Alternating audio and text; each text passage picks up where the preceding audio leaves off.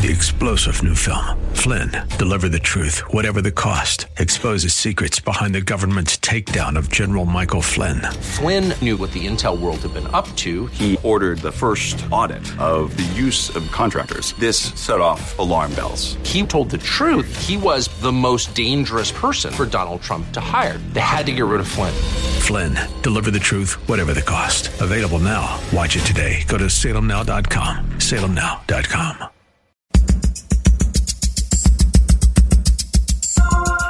It's Lifeline with Craig Roberts. He's the host of Northern California's longest running conservative talk show. He's a man with a message, a conservative with compassion. He's Lifeline's own Craig Roberts. Good afternoon, Northern California. Welcome. Just about five minutes after the hour, 5 p.m., as we welcome you to another edition of Lifeline.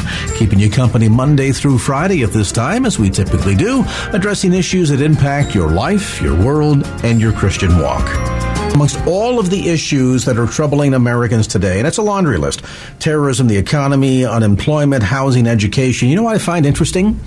That the number one reported concern amongst residents of the state of New Hampshire is substance abuse.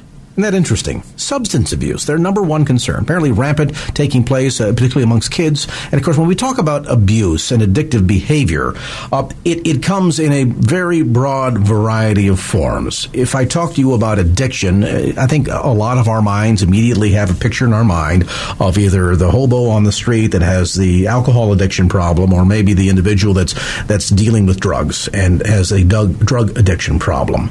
But growing percentages of Americans, and addition to dealing with sort of the traditional addiction, so to speak, have a variety of other addictions. And it can be as broad as not just illegal drug addiction, but legal or prescription drug addiction. Then you move into other categories. You think about it from a biblical perspective, there are people that are addicted to food, people that can be addicted to spending, gambling, things of that sort.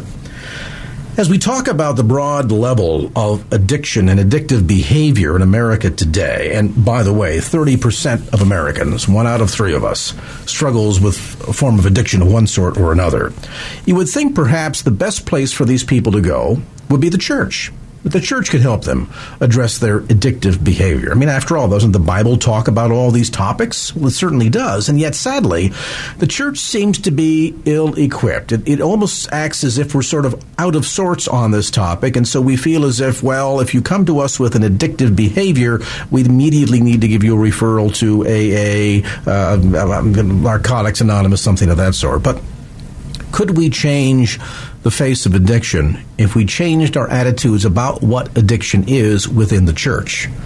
To get some insights now, Jonathan Benz joins us. Jonathan is a clinician. He is a certified professional who serves the recovery community. He is the author of a new book called The Recovery Minded Church Loving and Ministering to People with Addiction. And Jonathan, thanks so much for taking time to be with us today. Thank you for having me, Craig.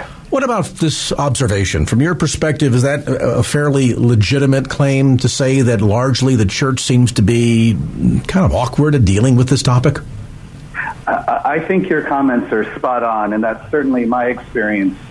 Uh, having uh, been blessed enough to, to be to have been raised in a home and a congregation that was remarkably recovery friendly, when I started going out on my own and doing uh, both clinical work and work in the church, discovering that while for decades uh, churches have allowed AA and NA meetings to take place in basements and fellowship halls, most of those people who go to those meetings uh, would not grace the doors of the church for any form of worship or, or participation in Christian community.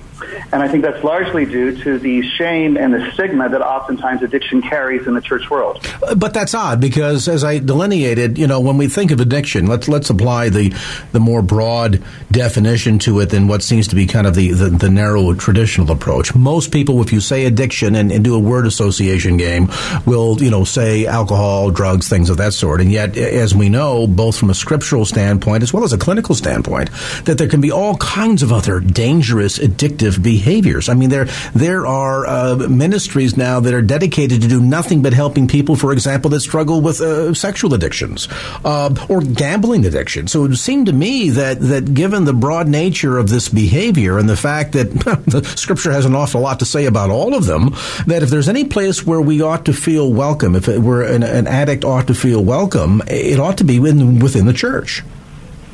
Well, and one would hope. Uh, it, you know, it's interesting that the American Society of Addiction Medicine defines addiction as a chronic disease of brain reward, motivation, memory, and circuitry. And when the medical community defines addiction, drugs, alcohol, gambling, those things are not mentioned. Those are but symptoms of something else that's going on. So we know that there's something that's happening physiologically in the brain of the individual, and I think sometimes that's the part that uh, we in the church community uh, don't get or don't fully understand. Uh, we think that addiction is something that can be prayed away. And while certainly uh, I believe prayer helps in some form of prayer and meditation, we know through science now definitely helps the brain heal. Uh, it takes more than just prayer and Bible study for a person to heal and recover. Uh, it takes some form of medical treatment as well. To a certain degree, then, are some of those behaviors, uh, uh, let's take alcohol. Now, we know certainly there's a physiological aspect to that addictive behavior, drugs too. Uh, but, but to a great degree, is that oftentimes, then, as I think you're suggesting, Jonathan, symptomatic of something deeper going on? Uh, oftentimes, uh, addiction experts will say drugs and alcohol are but a symptom or uh, sexual compulsivity is a symptom of something deeper going on. Now, we, we do know in the case of alcoholism, science tells us that there's a genetic marker for alcoholism. And, you know, we don't quite know if there's a genetic marker for sex addiction yet. Maybe we'll find at some point that there is. But uh, sometimes it's a chicken or egg uh, discussion, you know, which came first. And I often say it doesn't matter whether uh, something of trauma happened that got the person into addiction or they had a genetic marker that led them into addiction. Uh, we, we got to treat it. And uh, when we want to treat more than just the symptoms, we want to treat the deeper issues of the psyche, or within the Christian context, we would say the soul or the spirit. Now, the church, of course, would typically look at many of these on that laundry list that we mentioned a moment ago and say that, well, the answer, of course, is Christ. And we can help an individual by leading he or she to saving knowledge of Jesus Christ. And once they start attending church, going to Bible study, things of this sort, that uh, most naturally then that, that life changing experience, that encounter with Christ, should then address the underlying issues regarding their addiction. And so once they've been able to then, um, through a process of prayer and counseling, things of this sort, overcome that addiction, that they should be done. In other words, there should be no need for ongoing uh, recovery workshops or things of this sort. We oftentimes even hear something, well, people, you know, that once they get through their addictive behavior, then they get addicted to recovery. Is there something wrong with that approach? Well, I, I think if we take that approach, then we should do the same uh, with other diseases, with other disease states. We certainly would never tell the cancer patient to stop her chemotherapy, or we would never tell uh, the diabetic to, to stop uh, uh his insulin or watching his sugar levels. Uh, we know that there are certain disease states that are chronic, and apart from some kind of miraculous uh, touch or, or miracle of science, the person will continue to have to treat that for the rest of their life. Uh, so, uh, you know, some people, uh, they struggle and they say, well, it's a sin to be an alcoholic. Well, if that's the case, then perhaps it's a sin to be a diabetic.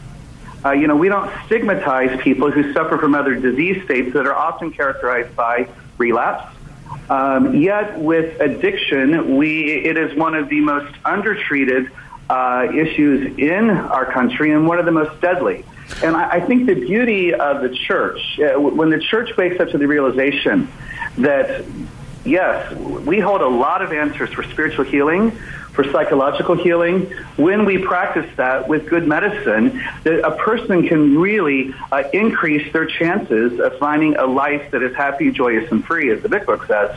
Uh, I think when we when we really grab hold of that, we can begin to see greater transformation in people's lives in our congregations, and also create an atmosphere where it's easier for people to talk about these issues that maybe they would be ashamed to even confess. Well, and maybe then too, the approach needs to be with the understanding that an individual that is struggling with an addiction, while we kind of traditionally think it as an individual who's weak, who doesn't have the the kind of um, will or uh, uh, um, ability with them to to push themselves back from the table, the drug, the alcohol, whatever, but rather to recognize that in our fallen condition, we are vulnerable to sin and it is a day to day struggle. I mean, if Paul had to struggle daily to die to the flesh, and I, I, think Paul, both in terms of, of his encounter with Jesus Christ on the road to Damascus and the role that he played in the in the early church,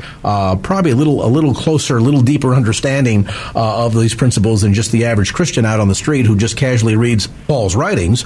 Uh, that if we acknowledge the fact that it's a day to day struggle and that in and of ourselves we are powerless, but through Christ we can overcome this, and, and recognize the fact that it's not necessarily just somebody who's got a weak character but but rather it's part of the daily struggle to the flesh.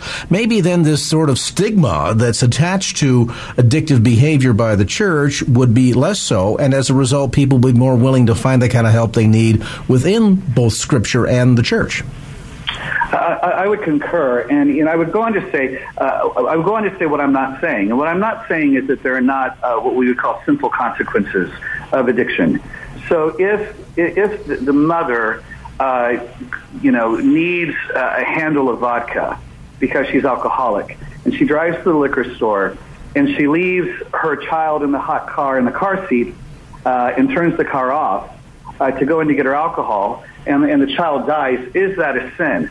Definitely, there are what we would call within the Christian context sinful consequences, or definitely harmful behaviors, destructive behavioral patterns uh, that, that I think we have to reframe the conversation, uh, as you're saying, to say yes, we know that there are these behaviors, there are pattern, there are patterns of behaviors, and that really uh, there are principles, spiritual principles in the scriptures that can help you break free from those destructive behavioral patterns that actually propagate the addictive cycle in your life.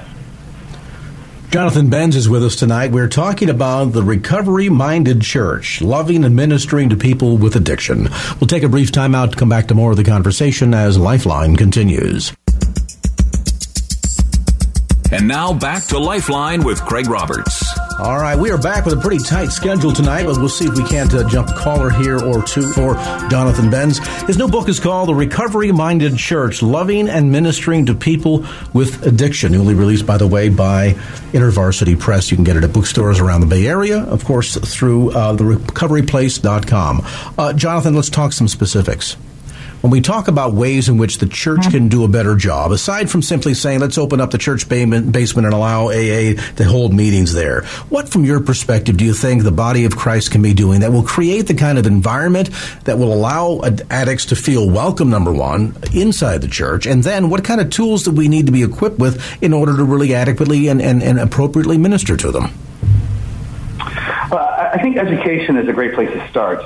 Uh, if if there are uh, for example, lay leaders in the congregation who have uh, this kind of passion or who have a particular compassion for people struggling with some kind of addiction. Uh, just getting good information uh, and changing the tenor of the conversation within the spiritual community helps. Um, I think being clear that in, in saying and intentional in our message and saying, hey, we want you here. We don't have all the answers, but we're going to help you find the answers that you need. And we're going to journey with you and uh, be on this journey with you to find what you're looking for. And if we can't find it here, we're going to help you find it somewhere. Uh, I think that's what a lot of people are looking for uh, who are struggling with addiction. They don't know where to go. And so there are even practical things that congregations can do. One of the most practical things I say is have a list in your foyer or in your lobby of your church that is a list of uh, community resources, not just numbers for the, the AA intergroup, but also uh, therapists that you work with or believe in, or treatment centers, or different options so that people can know that they don't have to do this on their own. Uh, and uh, if, oftentimes, the best thing we can do is point them in the right direction if we don't have the answer. And of course, the irony is, based on just some of the, the broad definitions that you've shared with us tonight, I think uh, many pastors would maybe uh, be surprised to find out that many of these uh, so called addicts are sitting in the church pews right now. Now, they, this may not be the guy that has, you know, the mainline heroin addiction or is, is, you know, diving into a bottle of vodka every night. Perhaps not at the extremes, but there's all kinds of, of signs of addictive behavior, uh, that can have negative consequences on uh, your, certainly your spiritual health, your relationships with your spouse, your children, etc. So it would seem to me when you talk about 30% of Americans that deal with one degree of addiction or another, that a good percentage of them are already in the pews and this kind of addictive behavior is going unaddressed. Well, you know, what, what about the woman who can't go to sleep at night without uh, her two milligram uh, Xanax, which on the streets is called a Xanibar? Uh, but if you get it from the uh, pharmacist, it's called a two milligram tablet of Xanax. Or the man who has to take his oxycodone uh, to get to work and has to take it throughout the day because of his car wreck, and he can't function without the painkillers. Uh, you know, these are very uh, powerful narcotics that our doctors prescribe, and oftentimes we have people sitting in our pews who have become dependent on these uh, medications, these narcotic medications, and can't get off and don't know where to turn. Is part of the, the first step here to start destigmatizing a lot of this? Because you say addiction, and that and that sounds like somebody has just got this uh, you know deep, dark, evil, ugly secret, and yet you know when we start to look at some of these definitions, we begin to realize that this is more widespread and more common than we realize. Uh, I think one of the places the church can start is to uh, really have a, an honest discussion about the difference between guilt and shame. And we like to say, you know, guilt, guilt is when I feel bad about what I did, but shame is when I feel bad about who I am. Now, if we believe what St. Paul wrote, as you said, that we are new creations in Christ, we are not bad. We are, we are good people who are struggling sometimes with some bad things. And so separating identity from behavior is very helpful in destigmatizing addiction. So saying to the person, you know, you might even want to say you're a person with addiction. I work with people who they can't handle that label of addict because it's, it's too self-defeating for them. Other people are okay with it. Uh, you know, say, well, you're a person with alcoholism. You're a person whose drinking has taken over. Separating the behavior from actually who the person is uh, is what the church can help with in terms of the spiritual healing process. Sometimes, of course, the big challenge here is just coming to grips with the face of who we really are. You know, there's that mask that I think we not only put on in, in, in front of others, but sometimes even that, that mask is apparent in the mirror, isn't it? We kind of fool ourselves. Well, uh, we we like denial, and I think it's human nature.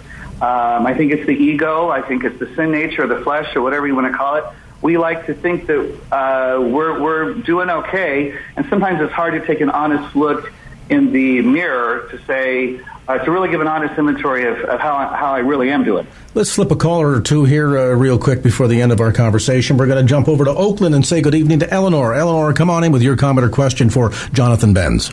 Hi, good evening, gentlemen. And first, I'd like to say I really am thankful that you're having this conversation. Um, I just have a comment and maybe a little bit of a question.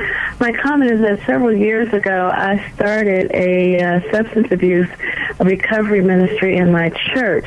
But first, before we actually got the group started, uh, we actually partnered with uh, our local mental health association, and we actually got uh, professionals to come in and give us an overview about um, the pharmacology of addiction as well as the sociology of addiction. Once we got that information, I was able to talk with my pastor, get him on board with it, and actually um, the members of our recovery group came basically right out of our congregation. As we began to do it more and more, and months passed by, we were able to even invite some of the family members of people who were uh, in recovery. And we also use Bible, and we also use prayer and and um, just a number of different things. So, uh, how do you think about uh, churches partnering with other churches and partnering with other um, uh, community uh, mental health associations? Some really good questions, and it sounds like you're doing some really good work there too. Jonathan, what do you think? Eleanor, I love it. Yes, yes, and yes. That that was a great approach. Uh, well done in partnering and bringing in good information to the congregation, and also working with your pastor. You know, oftentimes we don't deal with things in our churches until there's a felt need. So when there's a crisis, we then respond. Uh, and so, including the leadership and saying, "Hey, uh, you know, we're not a, a silo here. We're not a reservoir. We're a river." and uh, we're going to allow the information and the healing to flow. And sometimes we got to partner with other people to provide optimal healing for our parishioners. And you know, there's so many organizations out there that you can partner with that you don't have to sort of do all the heavy lifting and you know re- reinvent the wheel, so to speak. More and more churches, for example, are are discovering uh, the ministry of Celebrate Recovery uh, and, and, that has been exploding, perhaps not as fast as we, would love to see, but that's been exploding uh, across the country. So this idea of whether you're partnering with another congregation or, or taking advantage of some of the resources, as uh, Eleanor just mentioned, uh, that, that already exist to say, hey, what can we do to be more effective in our local ministry? And I love the fact that they recognize, gee, we've got some folks right here in our congregation that are already struggling. Mm-hmm. Thank you. We appreciate the call tonight, Eleanor. Uh, Jonathan, I know we've just kind of scratched the surface here this evening, but for for others out there that are eavesdropping on the conversation, heard what you've had to share, heard what the caller just had to share, where would you recommend they take some some important first steps? Well, I think we have to ask. Now, I always uh, tell people be careful who you tell your story to. Not everyone has earned the right to hear your story. So when you go for help, make sure that you're going to someone who you are somewhat confident that they can help point you in the right direction if they don't have the answers themselves. So hopefully your, your pastor or an elder in the congregation or a lay leader or a therapist or someone in the community, uh, you know, first you have to ask. Uh, and that, that's what we all have to do. When we're recognizing that we have a problem, we have to ask for help. If we don't ask for help, we'll never uh, get the help that we need, that we so desperately need. And of course, in terms of resources, I mentioned Celebrate Recovery, and also a copy of Jonathan's new book might be very helpful to you too. It's called The Recovery Minded Church Loving and Ministering to People with Addiction, newly published by InterVarsity. You can get it on uh, the web, of course, the usual suspects, Amazon.com, local uh, bookstores, and RecoveryPlace.com. That's RecoveryPlace.com. And our thanks to Jonathan Benz for being with us on this segment of Lifeline. And now back to Lifeline with Craig Roberts. America, over the last two generations now, some 50 years, experts argue, has slowly and methodically been killing itself. The problem is called obesity. From the days when we ate a healthy and wholesome diet, we have come to live to gorge ourselves at the buffet table. Assuming, since everything there technically is edible and tastes so good, it thus should be eaten. We have abandoned healthy eating and embraced a new, more appealing cookbook of chemically and genetically modified foods that last longer, taste better, and thus we ate more food of less quality, filled with empty calories or all the wrong calories that, while may taste good, are actually bad for us and ultimately killing us. Medical experts warn if we don't change our diet and eating patterns soon, America will wind up one big, fat, lazy, useless, physically bankrupt nation. Now let's look at another similarly dangerous pattern of the last two generations.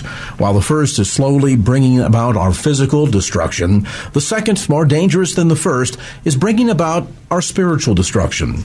The problem is called sin and counterfeit doctrine. From the days when we read the Word, attended biblically sound churches, and embraced true discipleship, we have come to live to gorge ourselves at the buffet table of false teaching, assuming if it makes us feel good about ourselves, it must be true. We have abandoned sound doctrine and healthy discipleship and embraced a new, more appealing Bible of social gospel, word of faith, emergent church theology. We gorge ourselves on false teaching filled with empty promises and all the wrong doctrines that, while may make us feel good, are actually bad for the church and are ultimately spiritually killing us. And everyone who profits from marketing of this false teaching is actually an antichrist who makes out like a bandit selling nonsense and manipulated doctrine, all designed to give us an easy way out of God's design for salvation and sanctification. And the cycle of false teaching, an unhealthy church, begs for a reawakening once again and sound biblical experts warn if we don't change our theology and belief patterns soon, the church in America will wind up as one inept, lazy, useless, spiritually bankrupt institution. Joining me now in studio is author and theologian James Darnell. 57% of evangelical church attendees say they believe many religions can lead to eternal life. Of course, that is directly at odds with the mandate in John 14, 6 that Christ says, I am the way, the truth, and the life. Correct. No one comes to God but through me. Mm-hmm. Your book, Saving the Saved, addresses what's happening in America's churches today. How do you respond to this shocking biblical disconnect? Well, first of all, thank you for having me on, and I really enjoy our conversations together. But the, the disconnect that you're talking about is is a is is an effort on the church and especially church leadership, and by that I'm talking about professional clergy and whatever, that have come to the place to believe that that they have an answer, that they have a way to approach the issues and the concerns that people are having today, and that means uh, they're going to have to share an idea that is different, that's a little fresher, uh, that comes at them uh, with a little bit of radicalness. Uh, it's a it's a it's a way of looking at the gospel and the words and the teachings of the scripture in a way that says to people, you know what, uh, maybe we have something to offer here. Maybe, maybe what God expects us to do is take the bull by the horns here and um, work with this culture. Find a way to make things um, exciting for people to uh, become involved in the life of the church. Maybe we need to make some compromise. Uh, nothing that would really hurt us doctrinally, but uh, and we don't know where that may go. But but well, let's start out with something a little bit different. So, what they end up doing, and that's what the book talks about, is that they end up in this battle of supremacy that has gone on for centuries between man's kingdom and what he believes is good, and God's kingdom that is already there and already underway and already have been planned and moving forward. And now what we have is we have this conflict between these two kingdoms uh, man's kingdom and God's kingdom.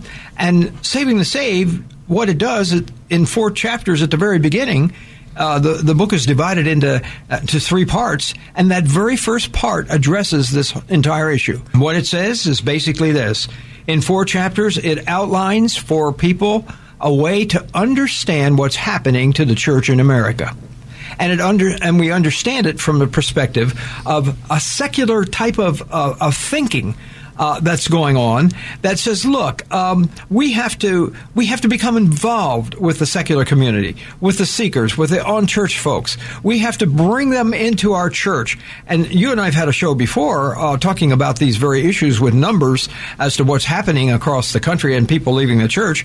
And and what this has resulted in is the agenda of the church is now being uh, set, and the mission of the church is now being described based on people who are not necessarily committed to Christ. There are two big buzzwords we hear these days. We hear much about tolerance, we hear a lot about inclusiveness, and yet it seems to be at odds. You spoke about uh, this this sense of being at odds with two major opposing worldviews or two kingdoms. God's kingdom with a capital K and man's kingdom with a small k at odds here too must be on one hand tolerance and inclusiveness, and on the other extreme, as we see outlined in Scripture, very exclusiveness within the claims of Christ and Christianity. I mean, for example, the individual that approaches this from a very tolerant standpoint, bearing out this 57% of evangelical Christians who say, well, if God is really a loving God, then surely He will allow everybody who wants to seek Him to enter into the kingdom of heaven. And yet, Christ is very exclusive in saying, I am the way, the truth, and the life. Narrow is the gate. So we really see at odds here, on one hand, inclusiveness and tolerance, mm-hmm. and the other, the exclusiveness that is at the core of God's plan for salvation. Absolutely. And it is exclusive. And the reason it's exclusive is because you have to make a choice as to how you're going to approach ministry. You cannot approach ministry with the Bible on the back burner.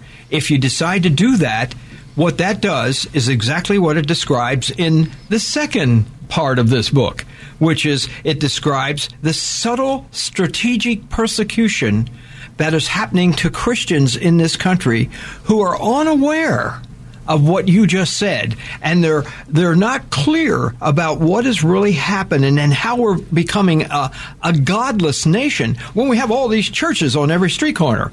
And and and people are talking constantly but here we have a public school system that has been infiltrated with these secular worldviews. We have the family that's being topsy turvy, upside down, because uh, uh, everybody's concerned about what you can say and what you can't say to a child and how you bring them up. We have the problems with science. Here's a perfect example. Uh, we have a, a Christian community of scientists now that feel that they need to rewrite the first two chapters of the Bible in Genesis 1 and 2 because they need to include, because they're convinced that, that God just didn't happen to mention evolution, but he used it in, in putting together the universe. And so they're going to help him out a little bit and put in there this inclusive idea that man has designed and a theory that man has developed. And they're going to make this part of the Holy Word of God. Does this become sort of a theological Trojan horse? And I ask that question because there's a sense that if we stay to the exclusivity of the Scripture in terms of the origin of man, God's plan for salvation. There's that sense that, well, gee, when we preach it in such a narrow fashion, church attendance is cut in half. But if we take more of an inclusive approach to all of this, we allow then larger people to be exposed to the message because it's more user friendly. It would almost appear as if it's a bit of a theological Trojan horse, and that what we're really experiencing here is we've seen this paradigm shift within, as you point out, many institutions, be it the church itself, public education, uh, the adoption of the church of the culture, so that now the culture influences the church, and as opposed to vice versa. Mm-hmm. That a lot of this through seduction and subterfuge has come about. Absolutely, you hit the nail right in the head. That's exactly what's going on. And what has happened is pastors somehow feel that if they don't get on this bandwagon, they're going to be left out, or they're going to be behind, and so they feel it's important that they learn how to do something new and fresh and bring something different to the church. Are we focused more on numerical results then as opposed to spiritual results? Because if the pastor down the street is reporting that their church attendance Sunday morning has doubled since they've become a, an emergent church and have become more seeker sensitive, uh-huh. if that's the yardstick, is this part of the problem of what pastors are looking at? Absolutely. It, it's a major part of the yardstick. And matter of fact, if you go to the conference that the pastors are going to to learn how to do leadership, with their church, they're told that this is the only yardstick. That basically, to reach this new culture, this secularized culture, what you have to do is be inclusive. And not only that, but you have to be, in a sense, politically correct about some things and you have to allow them to be who they need to be so they feel comfortable in the presence of God. James Darnell with us today in studio. Look at Saving the Saved, how the church's greatest omission led to a post Christian America. We'll take a brief time out, come back to more of the conversation as this edition of Lifeline continues. And now back to Lifeline with Craig Roberts. Welcome back to Lifeline. Craig Roberts along with James Darnell. We're talking about a new book called Saving the Saved How the Church's Greatest Omission Led to a Post Christian America. You made a reference to leadership just before the break, and I'm curious with all this focus that we see, and we've got many of these mega church conferences that take place. People are concerned about how can they become more effective. They want to be purpose driven. They want to be seeker sensitive, things of this sort. But it would seem that we're skipping over one important mandate, and that is that I see nowhere in Scripture where Christ says, "Go out and develop leaders." He does say to make disciples are we getting the cart before the horse here? Are we building a house of cards on a foundation that is non existent because you have a church that is focused on leadership and how to become more effective at attracting the unchurched? When Christ at the core is calling us to build disciples and reach the lost. Shepherding the flock is no longer important. What's important is how many people are getting hold of the message and are we expressing the new definition of extended love to everybody, no matter who they are, what they have done, what they are doing, are what they might do in the future. But extrapolate on that because it would seem to me if you're no longer shepherding the flock, that means the flock is free to go and eat at any pasture they wish, whether or not the grass is healthy for them or poisonous. Absolutely. And what we have here now in the church is an apostasy of the pastorate. Uh, it, it has come out of this, this secular notion of a pluralistic worldview that seems to be the global way of thinking and we have set aside the Judeo Christian worldview. And the Judeo Christian worldview no longer is considered the foundation upon which Christ has built his church. It's now built upon the idea of unity. The best man has to bring to the table. And what is it that we know about God? And here's the interesting thing God is not against knowledge. He wants us to see knowledge. There's plenty of things in Proverbs and everything else that tells us about the importance of knowledge. But with that comes wisdom. And what we're doing now is we're teaching the church somehow that what they can do if they can just um, experience God in their own way that the knowledge isn't quite as important. So therefore, you know, we, t- we take the authority of the scriptures and we kind of set that in the back burner. And we say, let's kind of experience God together. So what we do now is we, at the leadership conference, we come home with these ideas. Not only do I have a dream, not only do I think we should wonder and be into nature, but I also believe that we should use our imagination in interpreting the scriptures. Just think what it would be like. Can you imagine what it would be like for you if, if you designed the scriptures, if you taught the scriptures, if you learned the scriptures, the way it would be helpful to you? And ha- therefore, you could, you could be, live any lifestyle you want to live and still call yourself a Christian. And this is exactly what's happening. So we're repackaging the scripture to make it more palatable. We repackage the truth to make it more user friendly. And yet, isn't that Unitarian approach essentially denying?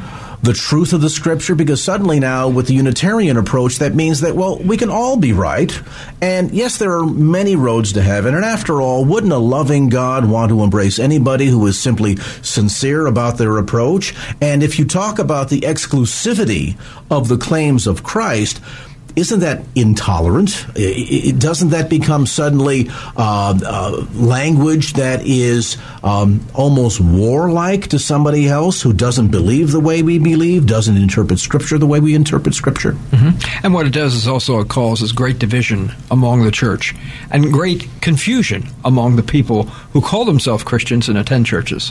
The, the, the concern that I have here, and this is what uh, Saving the Save is all about.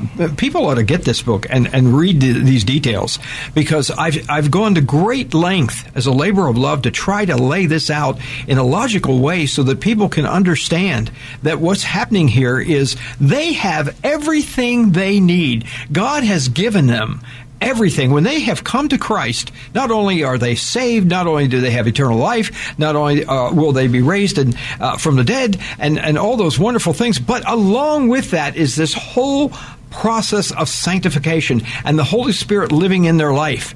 And uh, it's not about telling your story it's not about saying, "Oh, well, this happened to me uh, 15 years ago," and and and and and you know, I've come through these problems and these problems and these problems. Here's when your story starts when you're redeemed. That's when the story starts. And so when you're redeemed, Christ has placed within you, listen to Paul. He says, eh, this is in Second Corinthians, he, he, he talks about, now it is God who makes us who we are and stands firm in Christ. He anointed us, set his seal of ownership on us, and put his spirit in our hearts as a deposit. For what reason? To guarantee the outcome to guarantee what's going to come. Now, the interesting thing about that is, what is it? that's in there that we are not shepherding, that we are not getting out, that we are not discipling.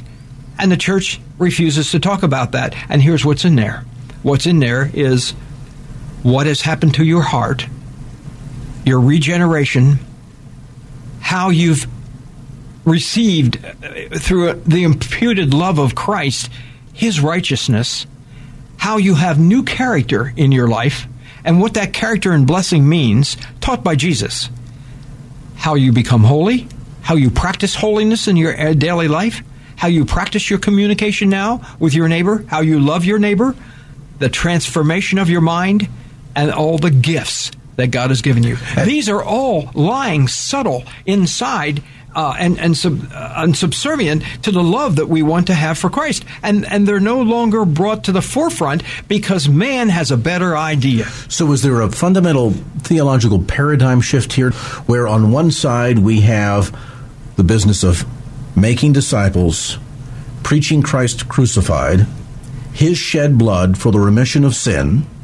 And on the other side, we have the marketing of Christianity, which, well, when you start to talk about this sin and offending God and God requiring shed blood for the remission of sin, yeah, that's kind of inconvenient from a marketing standpoint. That really doesn't go with the approach that's dictated by Madison Avenue. So mm-hmm. let's clean a lot of that stuff up and instead let's focus on how God can make you healthy and wealthy mm-hmm. or how you can feel better about yourself and be the popular person on the block because of the power of positive thinking. Absolutely. And that's what's going on. You, you've hit it again on head. That's exactly where the church is going. The church has decided that if we can experience and imagine the scripture, if you can tell your story, and you can sit in small groups and share with psychological and sociological principles how you feel and what you're experiencing in your religious life and in your spiritual growth that that's all you need to be able to move forward in your faith as a Christian. And what we've done is we've left Christ out of that formula and we've less, uh, left the scriptures and what the scriptures have taught out of that formula. Jesus said, I am the way, the truth, and the life. The truth now is what you believe. What you feel is best for you. That has become the new truth. And as far as, as life is concerned, uh, yes, we accept eternal life, but from that point forward, God sense God, God believes that we need to take a sense of responsibility ourselves. So now what we do is we take over our spiritual growth and we say, let's go help people. Let's let's get back in the action uh, business of the gospel. Let's try to find ways to love our neighbor. Let's do that. There's nothing wrong with those things. It's just it's out of the context in the way Christ said we should do it. And so we've decided that the scriptures are no longer the authority. And when you do that, anything goes, including uh, philosophies and, and new theologies and, and ideas. And uh, like I said in the conferences, that right now this is the time of year when the, all the conferences are being advertised. And young men from mega churches are going across the country and talking to pastors and congregations and things and telling them all about leadership imagination, how to wonder, how to think about uh, things differently so that you can make your contribution to the kingdom of God. When in, in reality, they're doing exactly what you said. They're going down the broad path. And they're not going to be able to end up where they think they're going to end up. And a lot of people are going to be misled. And a lot of people are not going to get the solid foundation that they need to have. And the pastors, for all intents and purposes, have going out, uh, gone out of the shepherding business, the di- discipling business. They're now uh, these, these, conferences that they go to and the activities and the, the money that the church is laying out uh, for programs and all the rest of it, this is costing churches a fortune. And not only that, but the end result is not going to be any different than was the end result with the uh, former church movements by certain pastors who, who went after the unchurched and whatever. We find now that those churches are closed or sold and the pastors are gone and all the rest of it. This is just another version of that same effort and that same desire to grow the church. It's all about numbers. And what do we have here? And if we have happy people who are giving their tithe and uh, are doing, we don't need to go deeper. Who needs to have a deeper spiritual relationship with Christ? Uh, you got the church. You have us. We have each other. Why do we need anything else? That's the thinking. James Darnell with us in studio. A look at Saving the Saved, how the church's greatest omission led to a post Christian America. Information, by the way, about the book on the web at savingthesaved.com. That's savingthesaved.com. A brief time out, back to more of the conversation as Lifeline continues. Three star general Michael J. Flynn, head of the Pentagon Intelligence Agency, knew all the government's dirty secrets. He was one of the most respected generals in the military. Flynn knew what the intel world had been up to, he understood its funding. He ordered the first audit of the use of contractors. This set off alarm bells. The explosive new documentary, Flynn, Deliver the Truth, Whatever the Cost, uncovers the facts behind this scandal. Flynn told the truth. He was the most dangerous person for Donald Trump to hire. I find out the worst enemy that I'm going to face in my life is right here in America. They took my assessment and they wanted me to change it. And I was like, I'm not changing it. They had to get rid of Flynn. With in depth interviews, archival footage, and never before seen personal records of the man behind the headlines. I just felt like I was drowning. Flynn, deliver the truth, whatever the cost. Available now. Watch it today. Go to salemnow.com. Salemnow.com.